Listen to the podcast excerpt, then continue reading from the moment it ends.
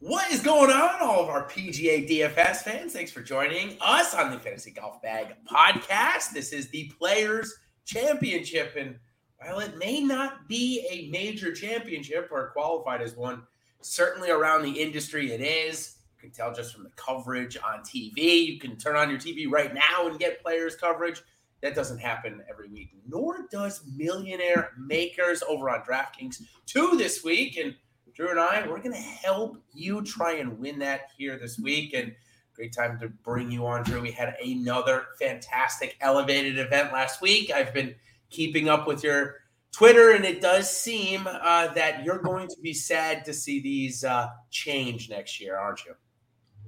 Yeah, I don't think it's uh I don't think it's the right path for the PGA Tour. Um, they're trying to spin it that all the other events are still going to go on as the norm, but uh, just a, I mean, it's it's literally like two different tours at this point. You're going to have the elevated tour, and then you're going to have the PGA Everybody. tour below that. So, yeah. um, I don't I don't love it. We'll see how it does from a viewership. I'd be curious to see if there's a few events that kind of go in the same week, like the let's just use the Honda as an example that went off during like the API finish was pretty good. Let's just say the Genesis versus the Honda, and maybe people turn into tune into the Honda more than the uh, the Genesis. So we'll see we'll see if any of that comes true. And they're also nixing the match play, which really, which really stinks. Match play is a pretty fun event. Yeah, I mean, you, it's the limited field thing anyway. So exactly, and there's no cut. You're you're literally you're literally it's thirty percent cut. I mean, like I think you know what I think they've messed up with the match play. Listen, the group sixty four guys, right?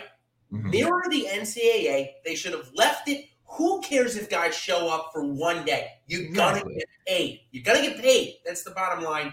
Move it back to one day. Justin Thomas just announced he's not even going to match play this year. It's because it's too much golf for these guys. Is, they yeah. end up having to win. They got to play so much, and then there's the Masters right around the corner after that. So, yeah. Um, speaking, why would you need to when you got a no cut coming up somewhere and you're going to be guaranteed a hundred thousand probably?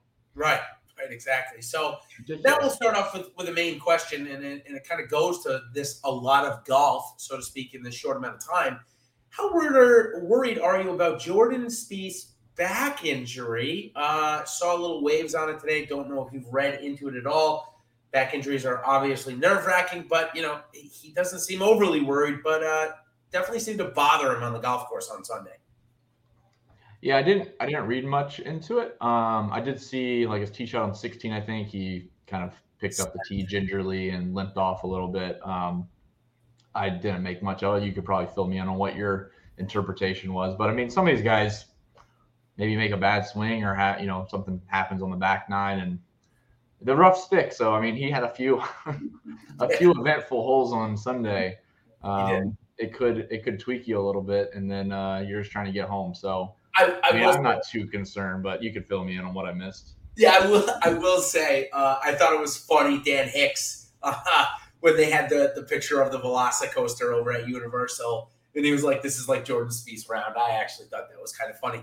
Yeah. Uh, I'll, I, will take your place for this. I'll give it a five out of ten. Worry, I'm not overly concerned yet, but back injuries are not a one out of ten. It's golf; they have to be a five out of ten, no matter what, because if it's a herniated or bulging disc, that can pop up at any time. You know, I'm, I'm speaking obviously from uh, experience yeah. here, unfortunately, but again, just something worth monitoring uh, going forward. Okay, now let's turn our attention to the players. Uh, if you're okay with that, if not, you can interrupt me. But I would say this is probably the crown jewel of Peter Dyer. At least he thinks so. Got a, other couple great go- golf courses. Uh, what is your favorite Peter Dyer? Is it this one or somewhere else?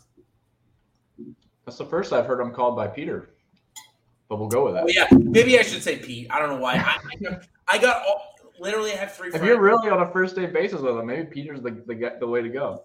Um, that's the first time I think I've ever heard that in my entire life. Um, but but I'm sure that's his name, so I'm not gonna put too much fun at that. Um, I honestly don't know all of his courses on top of my head. Um, I mean, this one this one's pretty good. But what's funny is like the history of this golf course being like literally bought for a dollar and it was all swampland, kind of like Disney World. So I know you you have some familiarity with um, Walt Disney's process in Orlando area, but like it's literally was swampland. They they bought it for nothing. They started to build it up like the the island green number 17 was an accident. Like it wasn't even intentional. It just like, hey, we ran out of dirt. What should we do now? Like we don't have enough dirt to fill in a hole. They're like, just make it water.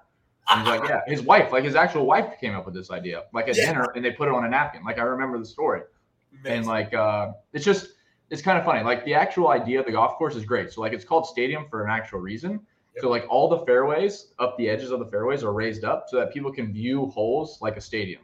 So it's, it's actually like a really cool concept, and the course is is very very difficult. So I, I, would say it's fun, but I'd be lying. I think it's just very difficult. Um, but it's a great it's a great track. Um, there's a lot of holes that are really tough that don't get enough praise. Like the finishing hole, obvious finishing holes obviously get a lot. But like number eight's got to be like the toughest par three on the PGA Tour. Oh yeah. Um, like when they when they have it back, it's like 240, 245, yep. and it's a shoot. Like you don't even realize like the tee box is you threw like a canopy of trees. Um, and there's a couple other tee shots that are like that, and it's it's it's a very interesting. It's a unique golf course because it's not it's it's it's not long, but you actually have to play it back quite a bit on a lot of holes. So yep. it makes it long for a second shot golf course. So it's very it's a very interesting course. And maybe maybe that's why just like the there is some quirkiness is probably why you see a lot of guys that like miss the cut and then they win the next year or they win and then they miss the cut three straight years. Yep. Um, even whether, you know, aside from last year, it's just a very volatile golf course. Um, it's fun. It's a good golf course. It's very tough. Uh, I've played a few times. I've had the the pleasure of playing it a couple times, and it, the easiest hole, in my opinion, was 17. I'll give you a hot take. 17 was like an easy break compared to the rest of the golf course. Yeah, let me ask you though, would it be different with like 40k fans? Yes, it would be. And and on Sunday or any other day, and you know you're trying not to make a triple. Yes, it would be different. But like if you're just standing there on like, I think I played it on a Friday morning or a Saturday morning it's it's a huge green for a pitching wedge. It's yeah. a huge green for a pitching wedge. Now it's it wasn't baked out like they get it and stuff like that. And obviously wind makes it tough. Um, but when you play 15, 16, you know 18's coming. 17's like a cakewalk. It's literally like, oh, finally I have a wedge, and it's a pretty big green for a wedge. So uh, 18's a, is a beast. It's just they're very good very good holes. It's it's a tough golf course. Yeah, I was just about to ask you. Do you, eh, do you off the top of your head, you know, just putting you on the spot? Is yeah. there a better finishing stretch of three holes on the PGA Tour than than the Stadium course? I don't think so. Not for like, not for the ups and downs that can occur. Right? right. Yeah, it's just because like 16, you can make a double, you can make an eagle. Yeah. 17, you can make a, a birdie, or you can make a, a triple or, or, higher. I mean, we saw Sean O'Hair make an 11 or something the one year he had a chance to win yep. in like 2007 or whatever that was, a long time ago. And then 18 is, is just like literally the worst finishing hole ever. It's so hard. Like whoever, like we know who designed it. I shouldn't say whoever designed it. It's just a, oh, water down the left, no no rough on the left. It's just straight water, and then on the right you have this thick rough, and then it starts dog doglegging into trees. So it's like, it's a brute, and I, I cannot imagine if you have a lead going to that hole. Like you could lay back and you got like 220 in. that's like that's your bailout. Uh, that's a trash on the live here, Drew. But imagine imagine not having to play 18 as your finishing hole coming down a stretch to win a golf tournament. Oh like yeah, it's, it's, not the same. It's just it changes the, the, whole tournament for sure. It, it does. All right, uh, don't need to go off on a tangent of that. This golf course, we, we've talked about it a lot, and it is fantastic. One of the other things that it's great on is that it has a very, very good distribution of approach shots. Not one area is really heavily favored over the other. Um, maybe a couple of more wedges than normal, but they're not easy wedges. So what I did, and I think you're going to agree with me here, is I looked at greens and uh, weighted greens and regulation, uh, or, or, greens and regulation gained uh, from the FGB mixed model. Uh, and the reason why I did that is because one of the things about this course is the trickiness of missing the green. So we want to look at guys that are hitting tons of greens. Uh, some names in the five tournament sample. Uh, Chris Kirk obviously playing great through this Florida swing. Maybe a little bit of a bad weekend last week. And Scotty Scheffler putting it together. Joseph Bramlett, a name that's uh, low priced, hitting a lot of greens. Kevin Yu, Jon Rahm, Hayden Buckley, Xander Schauffele. So what do you make of that? Winner, winner Rickie Fowler. Oh, go ahead. Sorry. Yeah. Past winner Rickie Fowler. He's starting to, to show some signs with his irons a little bit too. Yeah, yeah, absolutely. Um, Alex Smalley shot like eight over last week. What, what do you make of something like yeah. Sometimes it's just a course. I think that was the first time he's played it, right? So, I mean, it's not an easy golf course in general. I, I don't put too much weight into it. We saw, I'll use an example, a very immediate example would be Will Gordon on Saturday to Sunday. He shoots 81, and then, so I I don't put a lot of weight into that. Obviously, statistically, it's going to weigh him down, um, but I'm not too concerned with like, oh well, you know, he just missed the cut because he shot 80. I'm not going to go go to that guy. It's, it's a completely different week. Right. Uh, I'm having just a, a little bit of uh, trouble with uh, your audio right now, Drew. It's kind of like talking like uh, speeding up. Can, um, can you hear me okay? Oh. Drew will come back on in a second. So just cut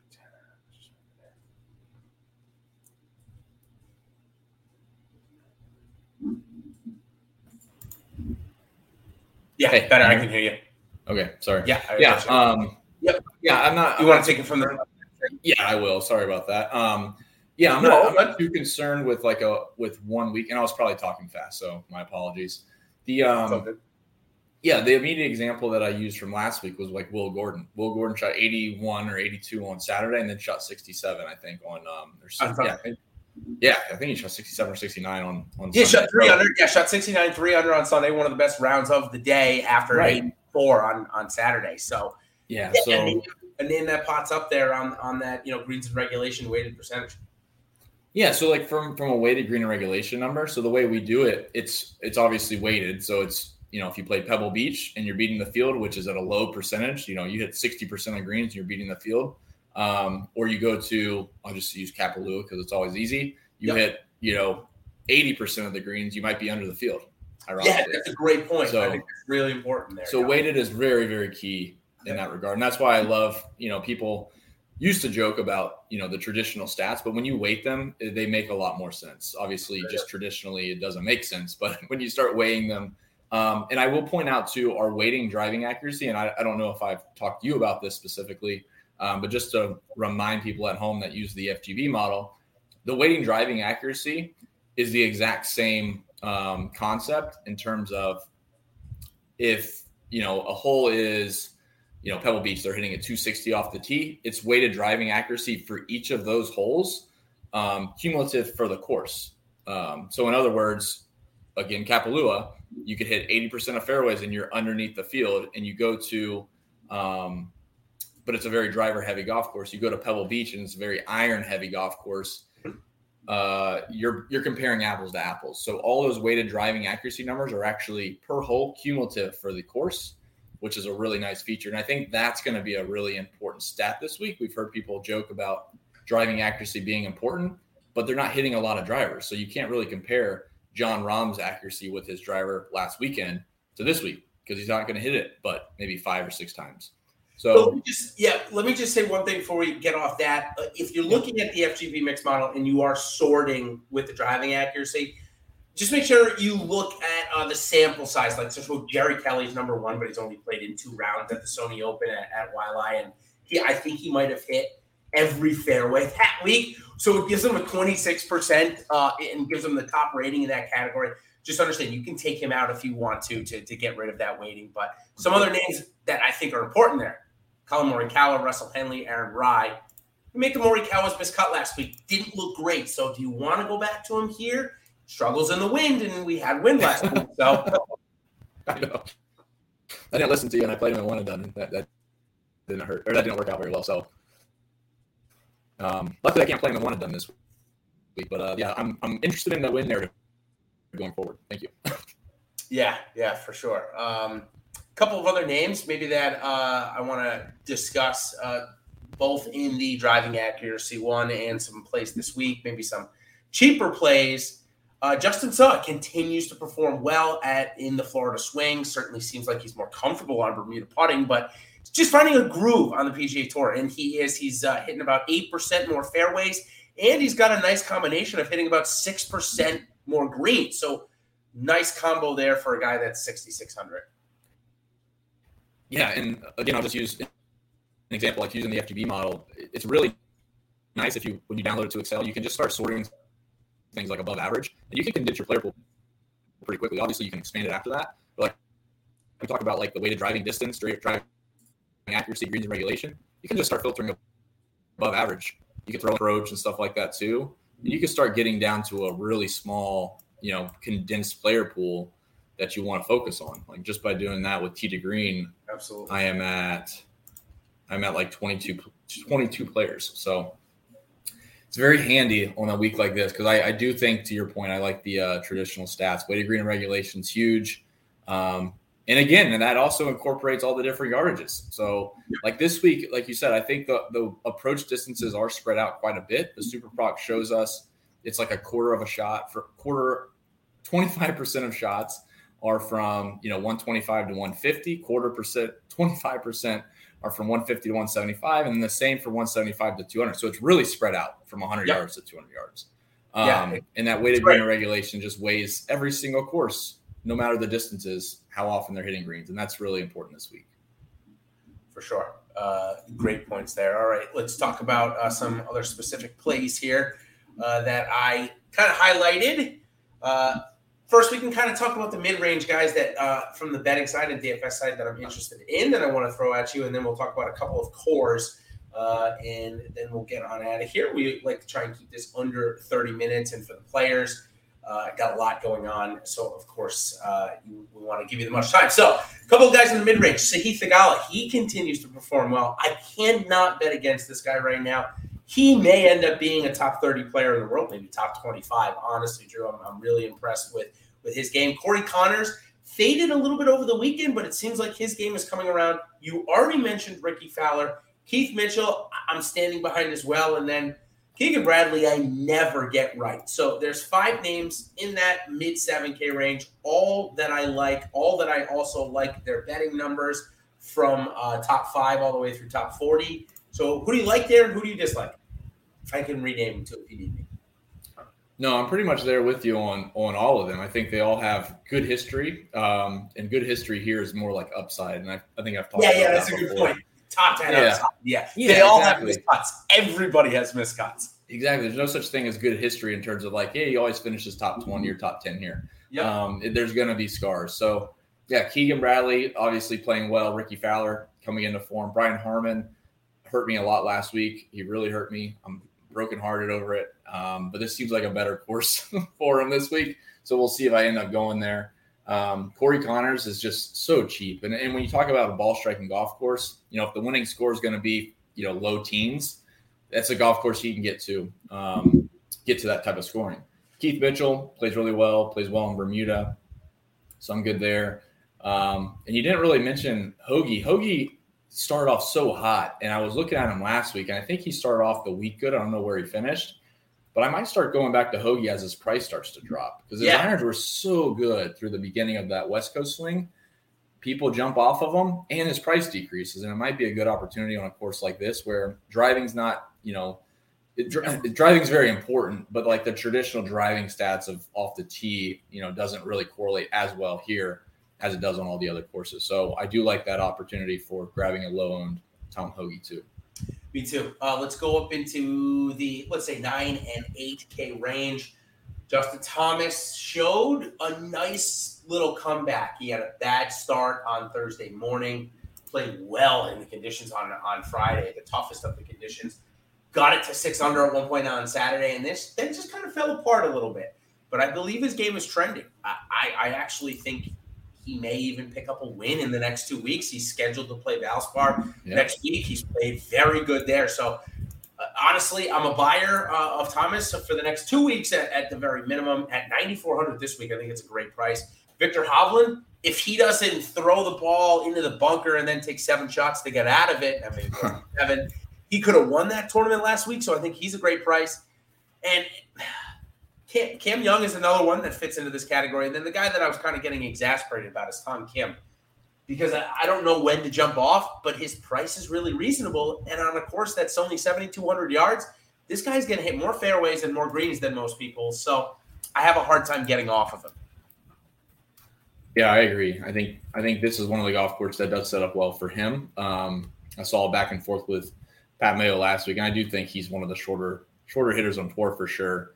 Um, no I mean, maybe maybe it's really shrunken as far as gaps, but it's still like on the lower end. So I think this course would fit him better. Yeah. Um, I think Fitzpatrick's really interesting. He was nursing like a neck injury. Yeah. His price is still in the 8Ks. Um, right? And yeah. he had a T9 here a couple years ago. So I think Fitzpatrick, this sets up well for him.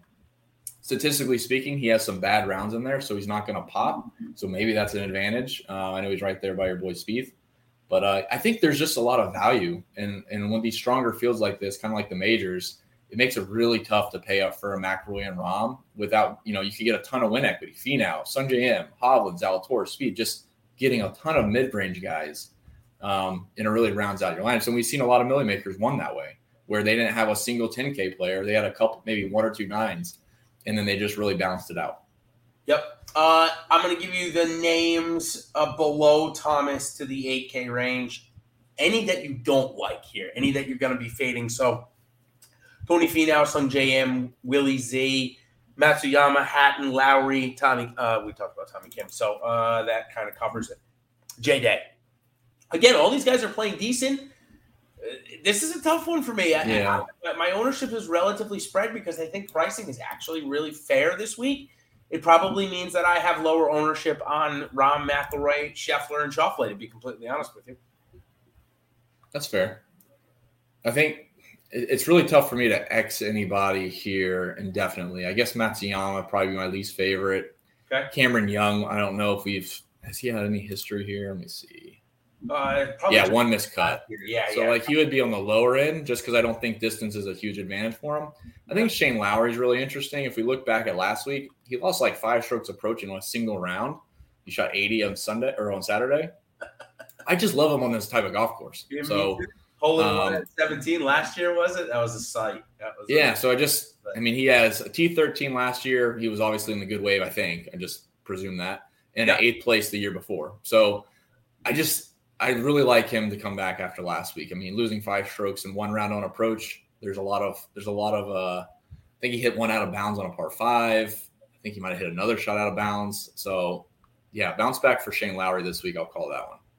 All right, twenty two hundred dollar milli maker and a twenty five dollar milli maker on DraftKings. Uh, in the twenty five dollar, we're probably not mixing any guys above eight K. But in the $2,200, let's just say that we're going to have one lineup this week. Who are you starting that lineup with? Uh, first two guys. Over 9K? Or Anyone. Just the first two clicks you're putting in your lineup. Yep. Probably going to be Conners. I think he's he's plenty cheap enough. Um, yep, 7,400. Now, yeah. ish, but that's fine. That's fine. We've talked about that before. Yep. Yeah, I mean, you can play some chalk as long as you get a lower owned guy elsewhere. Um, I don't know. I probably uh, probably say Sungjae. I think at 9K, Sungjae would probably be my preference over JT at a little bit higher price or Finau. Okay. Yeah, I think for me, first two clicks are Hovland, Tom Kim. Uh, I think that I think Hovland's been trending. Now let, let me just check something. well, yeah. Uh, the his Saturday, his Sunday round was the first round he shot over par since like, I mean, I gotta go back so far to find a, a round under par. It's unbelievable. Sentry Tournament champion shot 72, but that's one under actually. That the uh, par there is 73. So yeah, it was his first time all year shooting above par in a PGA Tour event. That's that's too consistent for me to pass up at 8900. Yeah, I mean, he had. I don't know if it was again last last year was kind of weird, but um, we we know they're going to be scrambling a bit here, and I just don't know about his short game holding up. Yeah, that's the only reason I wouldn't start him. I love his game. I think he's cheap. Um, he's extremely talented. He's played well in courses similar to this, like Pebble Beach, obviously. Yep. But um, that's the only hesitation I have would be starting him because of that. You know, if it just goes a little bit south, like we saw last week on Sunday, he's he's going to struggle a little bit, or at least maybe not keep pace. So, yep. I still like him, but that wouldn't. That's the reason I have hesitation. All right, so yours looks like Sungjae Conners. We're gonna pick four guys each. That's what we're allowed to do. Uh, okay. I, am going with Hovland and Kim. My third guy is going to be Theegala. I think that he fits what I'm trying to do in this build. I'm not really trying to get many guys below 7,500. I think he's playing so good, and, and I'm comfortable going back to him. So, uh, how about you? Where are you? Where are you heading with this third one? Jason Day. Okay, Day. Jason Day. Yeah. yeah there's a little bit of that, you know, when's it going to fall out? But um, last week would have been good. It, last week would have been the week it fell out and it didn't. So, yeah. AK Jason Day for me. Yep, for me, I'm going to the same kind of thing to Rickie Fowler. It's $500 cheaper. I, I want to back Fowler uh, as a comeback story. He's trending in the right direction in the OWGR. If he has another couple good starts, we could see him at Augusta, and I think everybody wants to see him at Augusta again. So uh, I got Ricky 7,500. That leaves me 17.9 left. I could go all the way up and get one of those 10K guys.